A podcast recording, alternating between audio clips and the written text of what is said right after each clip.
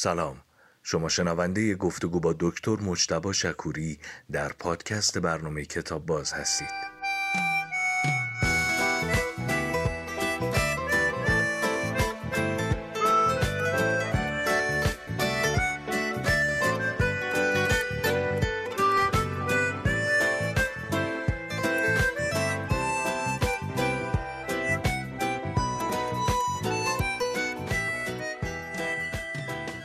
دکتر مجتبی شکوری سلام. سلام و عرض ادب و احترام خدمت شما و مردم عزیز ایران. ارادتمندم. خیلی ممنونم. هفته گذشته درباره شرم شما صحبت بله. کردید. شرم به این معنا که خیلی وقتا ما یه جایی نباید خجالت بکشیم یا شرمگین باشیم.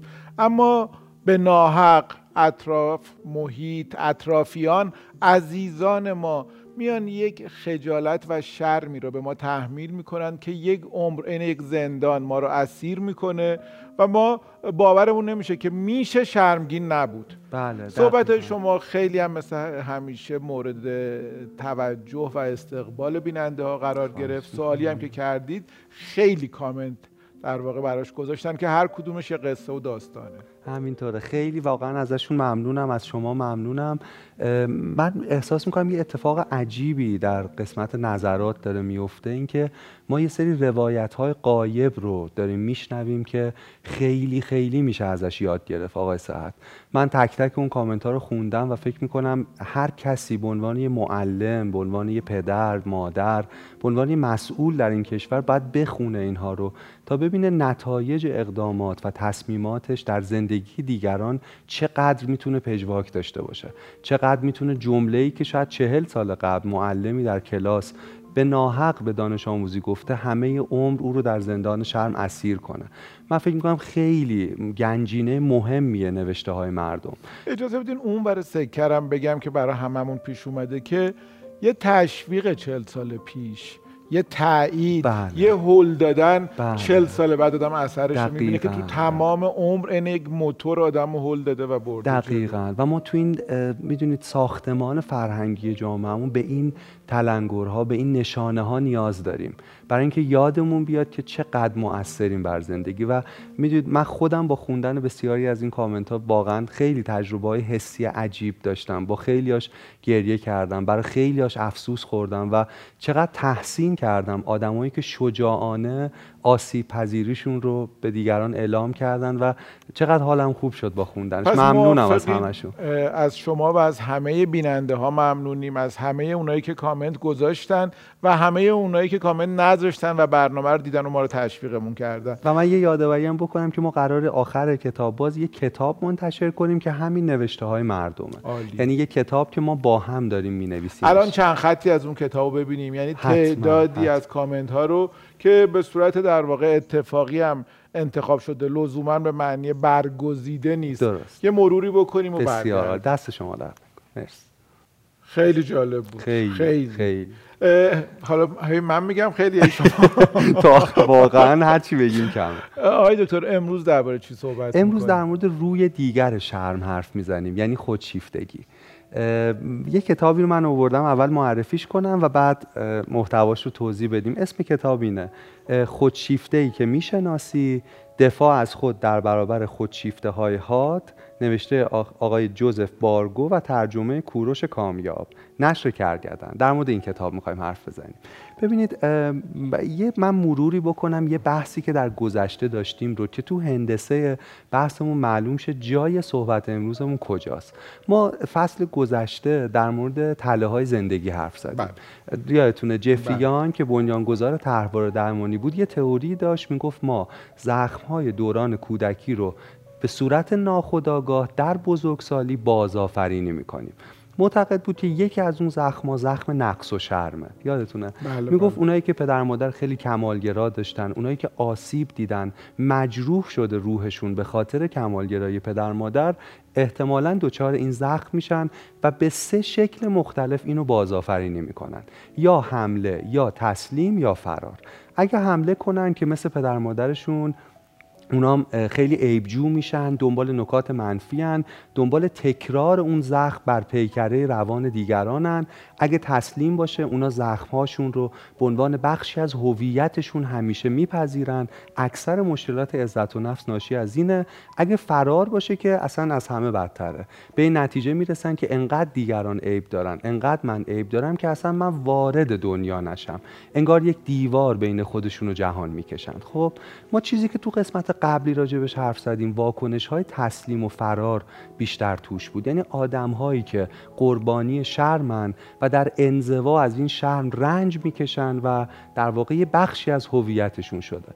ولی چیزی که تو این کتاب در موردش حرف می‌زنیم اون در واقع صورت دیگه بحثه. خودشیفتگی نوعی حمله است. در واقع آقای جوزف بارگو که روانشناسه که تخصص اصلی شرم پژوهیه بعد از دهه ها کار بالینی به این نتیجه می‌رسه که آدم هایی که رفتارهای خودشیفته نشون میدن که حالا انواعش رو توضیح میدیم خیلی قصه قراره بگیم آدمایی که زخم بنیادین شرم رو در کودکی یا بزرگسالی عمیقا تجربه کردن. و حالا مرهمی که پیدا کردن خودش یه زخم دقیقا یه زخم جدیده. یعنی صورت ظاهری یه آدم خودشیفته به نظر نمی‌رسه که شرم در واقع بنیان رفتارهاش باشه. ما می‌بینیم آدمی که خیلی از خود راضیه خیلی از خود متشکره اتفاقا عزت نفس بالا نشون میده. ولی اگه رد پا یا اگه سرنخا رو تا سرچشمه ها دنبال کنیم. اگه رد پاها رو تا سرچشمه ها پیگیری کنیم می‌بینیم زخمی عمیق از شرم باعث این خودشیفتگیه. در واقع روی دیگر شرم خودشیفتگیه. کلمه ای که بیشتر از خودشیفته در متن کتاب تکرار شده کلمه شرمه. و خیلی خیلی موضوع جالبیه. ببینید خودشیفته ها انواع مختلف دارن که حالا بهش می‌پردازیم هر کدومشون چیه. ولی من قبل از اینکه بحث رو شروع کنم می‌خوام ما این بحث رو با ارجاع دیگران گوش نکنیم. چون وقتی من شروع می‌کنم روایت انواع خودشیفته ها رو میگم ما مدل های آدمای اطرافمون رو بررسی می‌کنیم میگیم اه همسر من اه پدر من مادر من دوست من.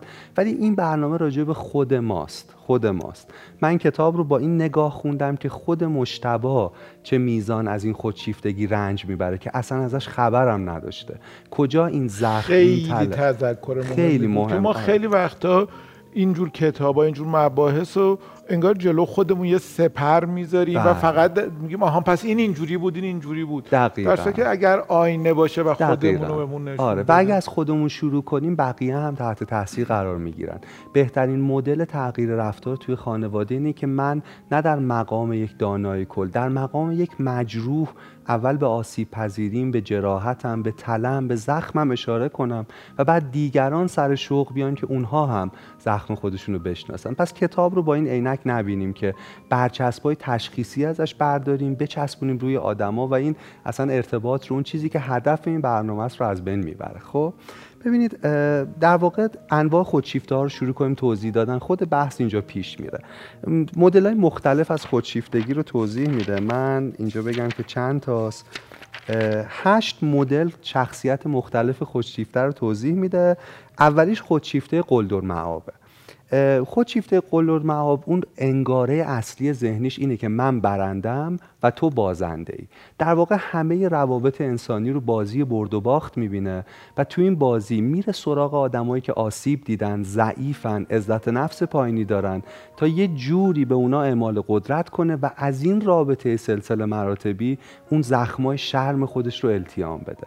می‌دونید تو مدرسه من به عنوان معلم خیلی اینو می‌بینم.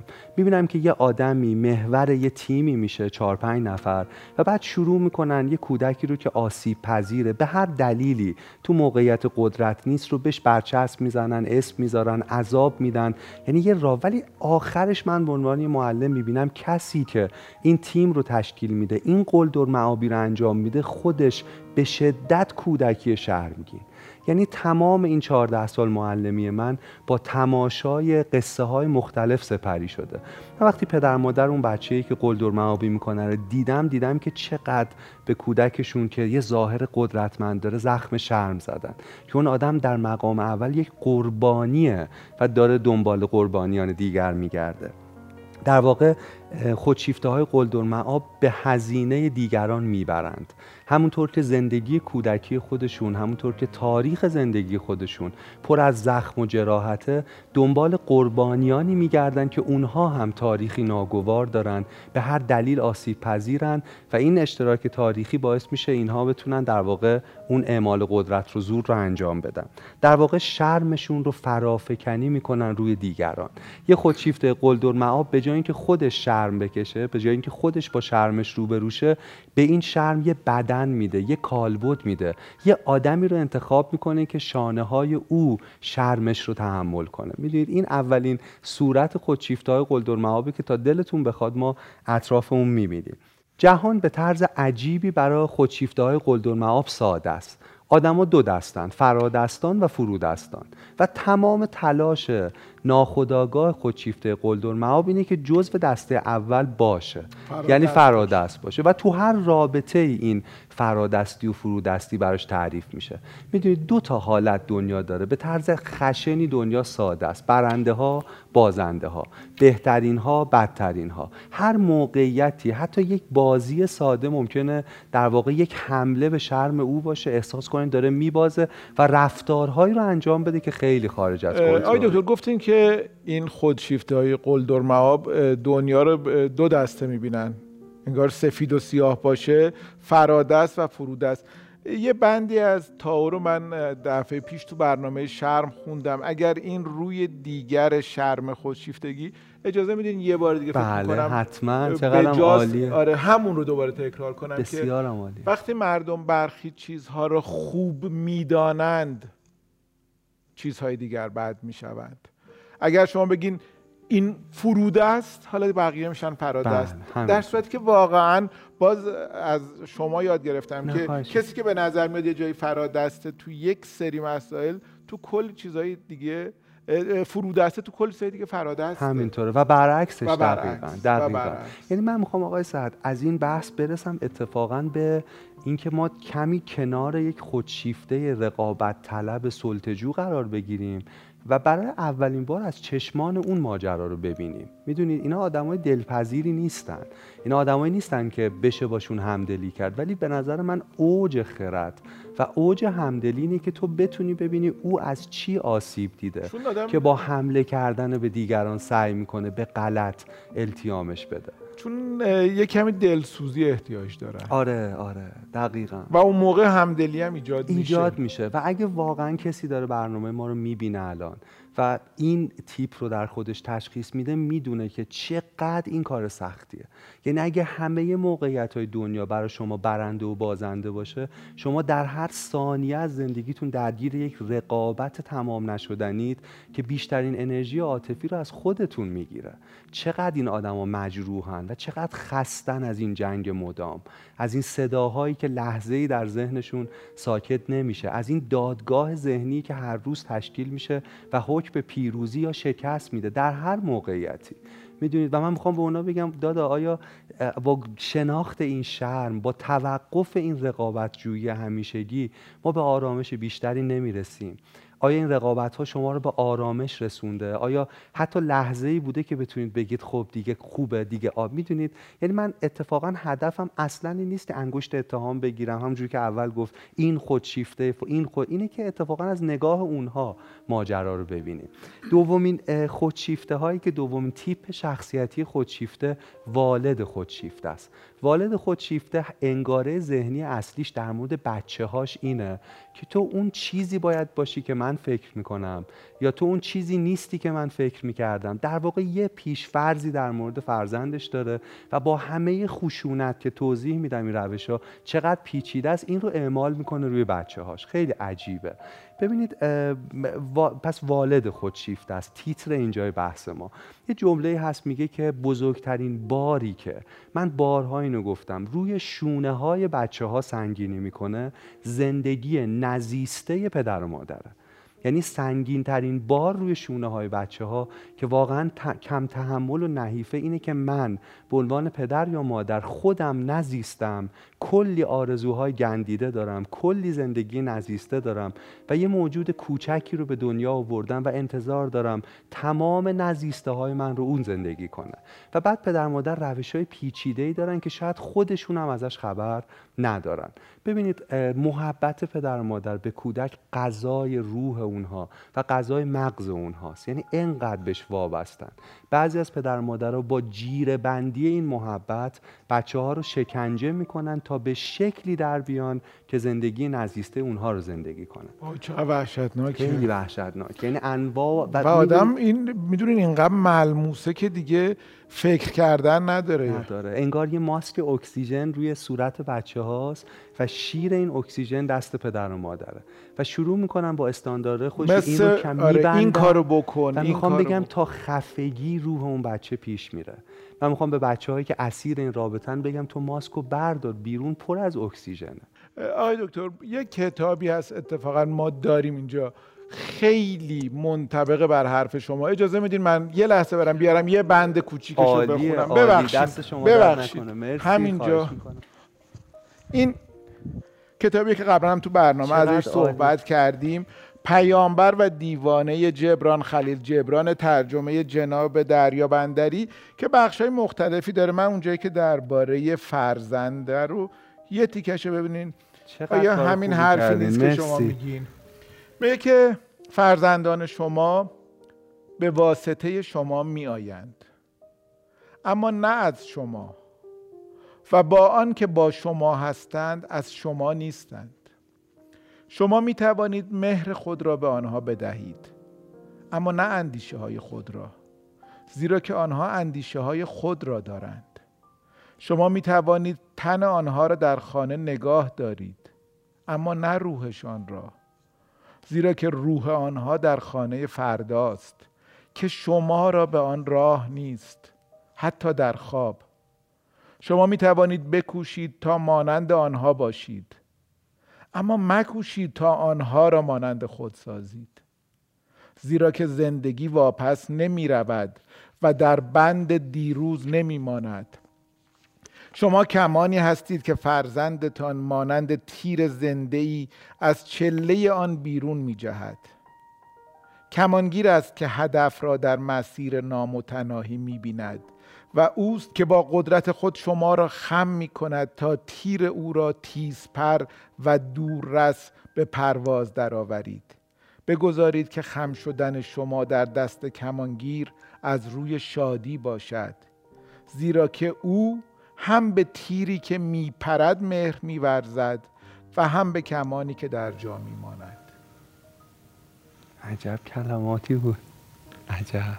عالی بود. عالی بود. جوری انگار به ما میگه با بچه هامون چجوری رفتار چقدر عمیق بود. از یه مانیفست برای فرزند پروری بود.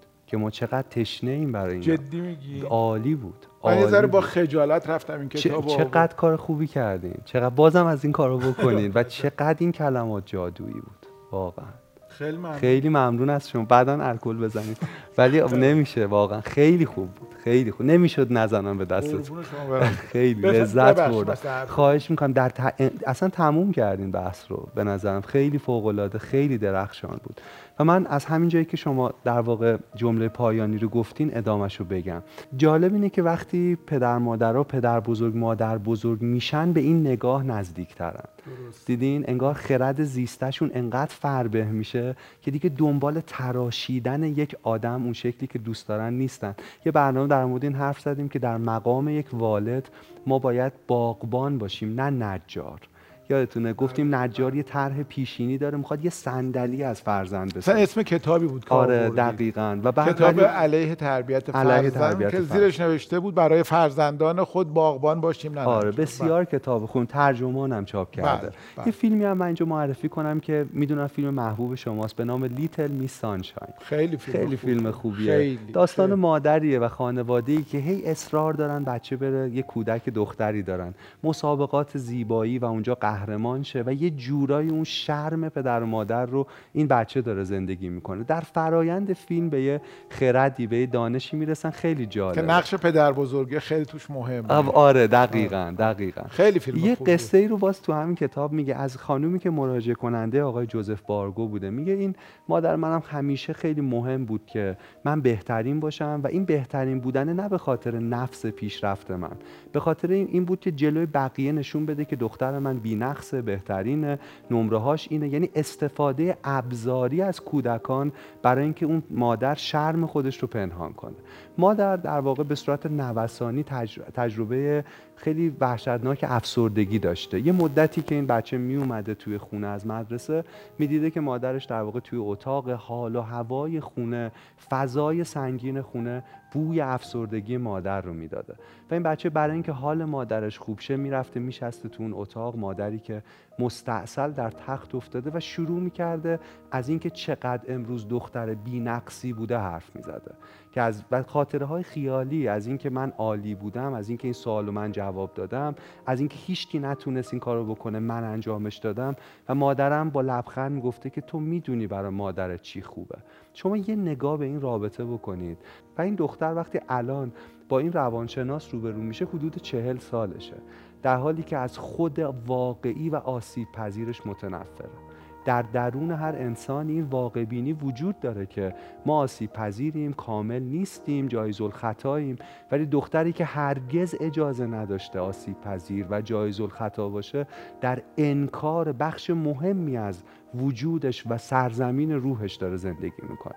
و دچار افسردگی و زخمای خیلی خیلی زیادیه. باز مثاله خیلی زیادی رو در مورد آدم های معروف می‌زنه. تایگر وودز استوره دنیای گلف و خب وقتمون نمی‌رسه که بگم. ولی به نظر اون بحث اصلی و مخصوصا با چیزی که شما خوندین در واقع ما اینجا بیان کردیم. سومین خودشیفته خودشیفته اقواگره.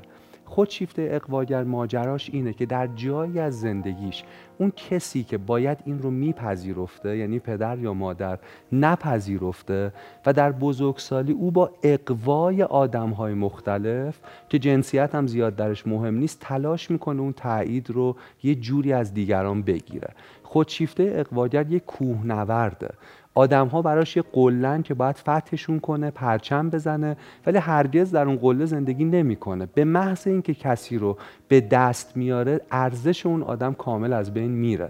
و بعد میره سراغ کوه بعدی قله بعدی انسان بعدی. یه سری روش های کلیشه هم در جذب آدما داره. مثل محبت های افراطی مثل های غیر واقع بینانه مثل اینکه می‌دونید خوششیفته اقواگر مدلش اینه که من می‌ذارم تو برندشی من نفس تو رو باد می‌کنم فربه می‌کنم تو هم بذار من برندشم. تو هم نفس من رو ایگو من رو تغذیه کن یعنی تو این رابطه با آدم هست. در واقع چیز مهمی که اینجا از دست میده عمقه. خودشیفته اقواگر مجموعه زیادی از روابط سطحی با دیگران با جهان داره. ولی جایی ما می‌تونیم یه عمق رو تجربه کنیم که واقعا یک آدم رو مدت طولانی باش دوستی کنیم بشناسیم کشف کنیم. او ریشه ها رو از دست میده برگیه در دستان باد و از یه جایی به بعد چون دست زمان قارتگره اون ویژگی ها و اون توانایی های اقواگری هم از دست میره دیگه. و اینجا ناگهان با خودش روبرو میشه که دیگه نمی‌تونه از معجون اقواگری برای التیام شرمش استفاده کنه و تنها و افسرده و زخم دیده میشه. از این آدما فکر کنم دور زیاد دیدیم. آدمایی که دنبال یه سطحی هن، دنبال یه تعییدی و با یه روشی در واقع با اقواگری رو انجام میدن. رهبران فرقه ها که زیادم تو این دور زمونه جاهای مختلف دنیا می‌بینیم بعضیاشون شکل افراطی این اقواگری رو نشون میدن. مثلا یه آقایی به نام جیم جونز سال 1978 900 نفر از پیروانش رو قانع کرد که دست جمعی خودکشی کنن. و بچه ها جزو این جمعیت بودن. یعنی بچه هاشون رو آدم رو کشتن. من می‌خوام بگم ما اگه بدونیم که شعارهای اولیش هم خیلی انسان دوستانه آره بود. به مرور رسید. به مرور رسید به جایی که دیگه هیچ چیز رو غیر از خودش نمی‌تونست ببینه و آدما انقدر مجذوب شده بودن که این کارو کرد. ما آسیب پذیریم در مورد اقوا. بعد این رو بدونیم. می‌دونیم ما آسیب پذیریم در مورد سخاوت آدما در تعریف از خودمون. ولی باید اینو گاهی به عنوان یه دام ببینیم. بزرگترین پادزهر مواجهه با خودشیفتهای اقواگر فروتنیه. یعنی اگه از من داره تعریف می‌کنه که تو بینقصی عالی من بدونم که من من اینطور نیستم.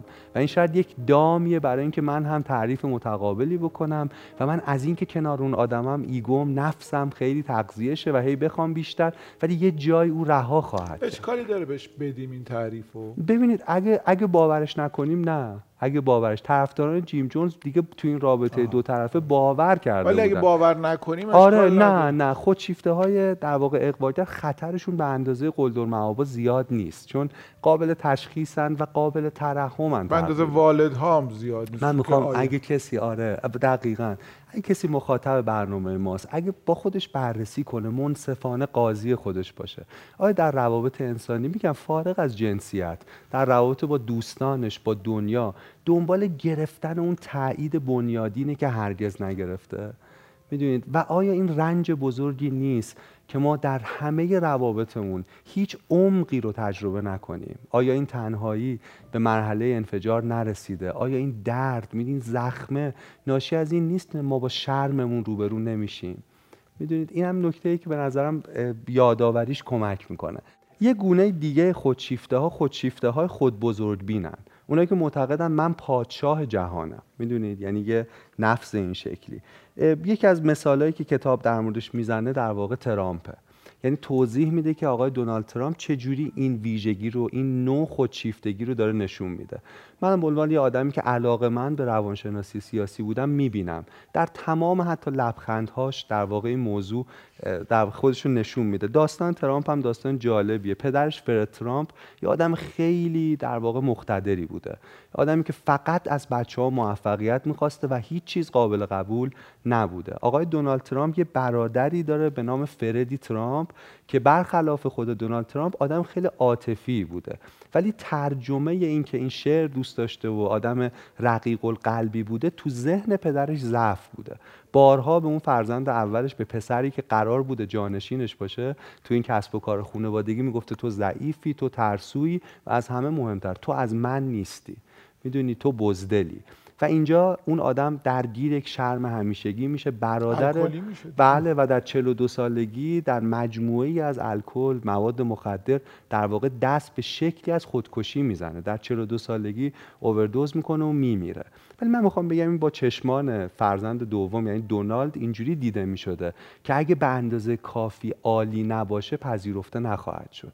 و من فکر می‌کنم ایشون حتما به مشاوره احتیاج داره. خیلی از سیاستمداران جهان به این احتیاج دارن. چون یه جوری ساختارا که به اون سیاستمدار حس خیلی خیلی ویژه‌ای میده. آقا صد ما نیاز داریم که آدم ها رو انسان ببینیم و به انسان بودن اونها خورسند باشیم. نه منجیانی که می‌تونن اوضاع جهان رو دگرگون کنن رستگاری رو هدیه بدن. خیلی مهمه که اگر ما روی صندلی قدرت میشینیم هر روز به خودمون یادآوری کنیم که ما مهمترین آدم جهان نیستیم. انسانیم می‌تونیم خطا کنیم انسانیم می‌تونیم می‌تونیم اشتباه کنیم. یاد دو تا جمله معروف نمایش زندگی گالیله برشت افتادم.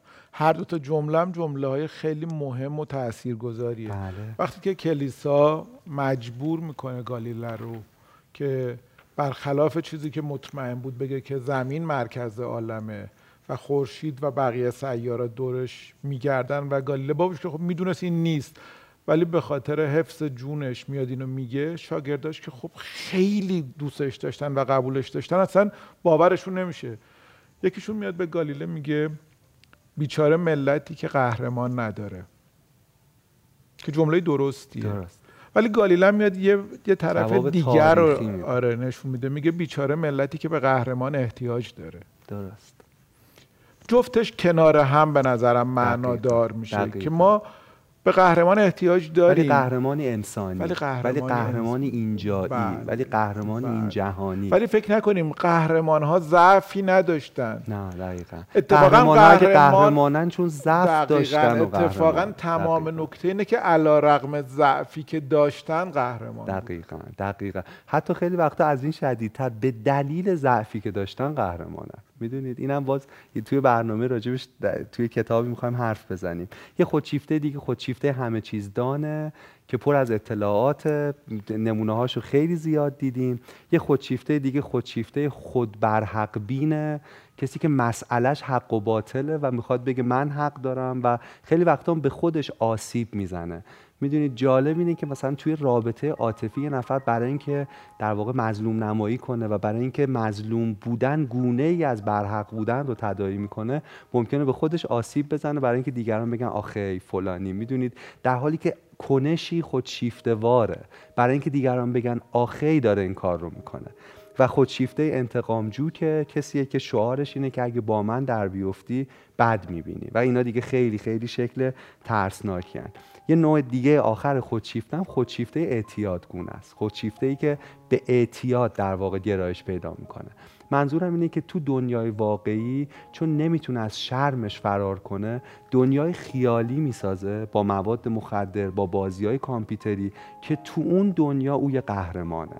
می‌دونید الان یه مدلی از بازی های کامپیوتری که آدما یه آواتار دارن توش یه شخصیت خیالی دارن اتفاقا این شکل از خودشیفتگی رو خیلی نشون میده. فارغ از ضعف های انسانی که ما تو جهان واقعی باش در واقع دست و پنجه نرم می‌کنیم تو اون دنیای بازی های کامپیوتری ما بی حد و مرزیم ما قدرتمندیم ما هر کاری رو می‌تونیم بکنیم. می‌خوام بگم یه سری از آدما پناه می‌برن به اون دنیا برای اینکه بتونن از شرمشون فرار کنن. این هم گونه ای از اعتیاده. در بسیاری از سلبریتی های معروف در پادشاهان موسیقی پاپ و دیگران این رفتار رو می‌تونیم ببینیم. که چطور در پایان عمرشون با مجموعه زیادی از داروهای قوی ضد درد و خواب خودشون رو زندانی کردن که تو کتاب مثالاش که تو کتاب مثال خیلی خیلی زیادی در مورد من یه خود شیفته دیگه به نظرم بگین میاد. بگین حتما. هر چقدر هر چقدر تواضع خوبه و دلچسبه خود شیفته های متواضع به نظرم خودشیفته های عجیبی هن. کسایی که تواضعشون واقعی نیست از سر اینه که بشنون که چقدر تو متواضعی چقدر تو مرد خواهش می‌کنم آره. این چه حرف آره. شما آره. آفرین اینم خیلی جالب بود اینم خیلی جا یه گونهش تو همون برحق بین بود که آره. خودش رو تو آره. موضع آره. ضعف قرار میده که دیگران بگن نه ولی عالی بود چیزی که اضافه کردید صحبت های شما عالیه. انتخاباتون عالیه. تلنگرها و تذکرهاتون عالیه. ممنونم. آیا سوالی این دفعه آره من قبل از سوال خیلی سریع چند تا نکته رو برای مواجهه با خودشیفته ها بگم. یکی اینکه حد و مرز تعیین کنیم باشون. دو اینکه بدونیم خودشیفته ها مقابل درمان خیلی مقاومت می‌کنن. چون با اون شرم بنیادینشون خیلی سخت مواجهشن. یه وقتی ما اگه فاصلمون رو حفظ کنیم امتریم می‌دونید خودشیفته ها اگه اون زخمای شرمشون در واقع فعال شه به آتش های واقعا خطرناکی تبدیل میشن. بعدی این که تا حد امکان شفقت رو در خودمون تربیت کنیم. یعنی سعی کنیم از چشمان او ببینیم و بعد اون وقت دیگه اونقدر آدمای در واقع می‌دونید غیر قابل درکی به نظر نمی‌رسن. و نکته آخر این که از خودمون شروع کنیم.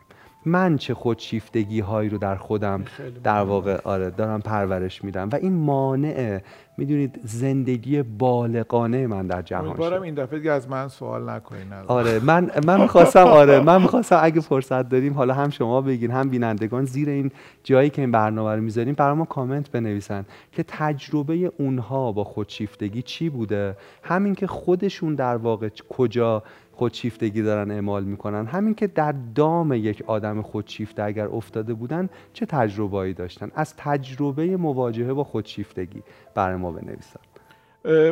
من تجربه ای که دارم یه بیت از سعدیه. به نظرم خیلی اگه درست استنباط بشه شعار نشه. بدونین شعارش میشه همون خودشیفتگی متواضعانه. ولی اگر درست باشه من به نظر من خیلی بیتیه که می‌تونه کمک بکنه که افتادگی آموز اگر طالب فیضی هرگز نخورد آب زمینی که بلند است. آفرین. خیلی ممنونم. من خیلی ممنونم. خیلی خیلی متشکرم. خیلی عالی. خیلی سپاسگزارم. حتما برامون بنویسید. خدا نگهدار خدا نگهدار.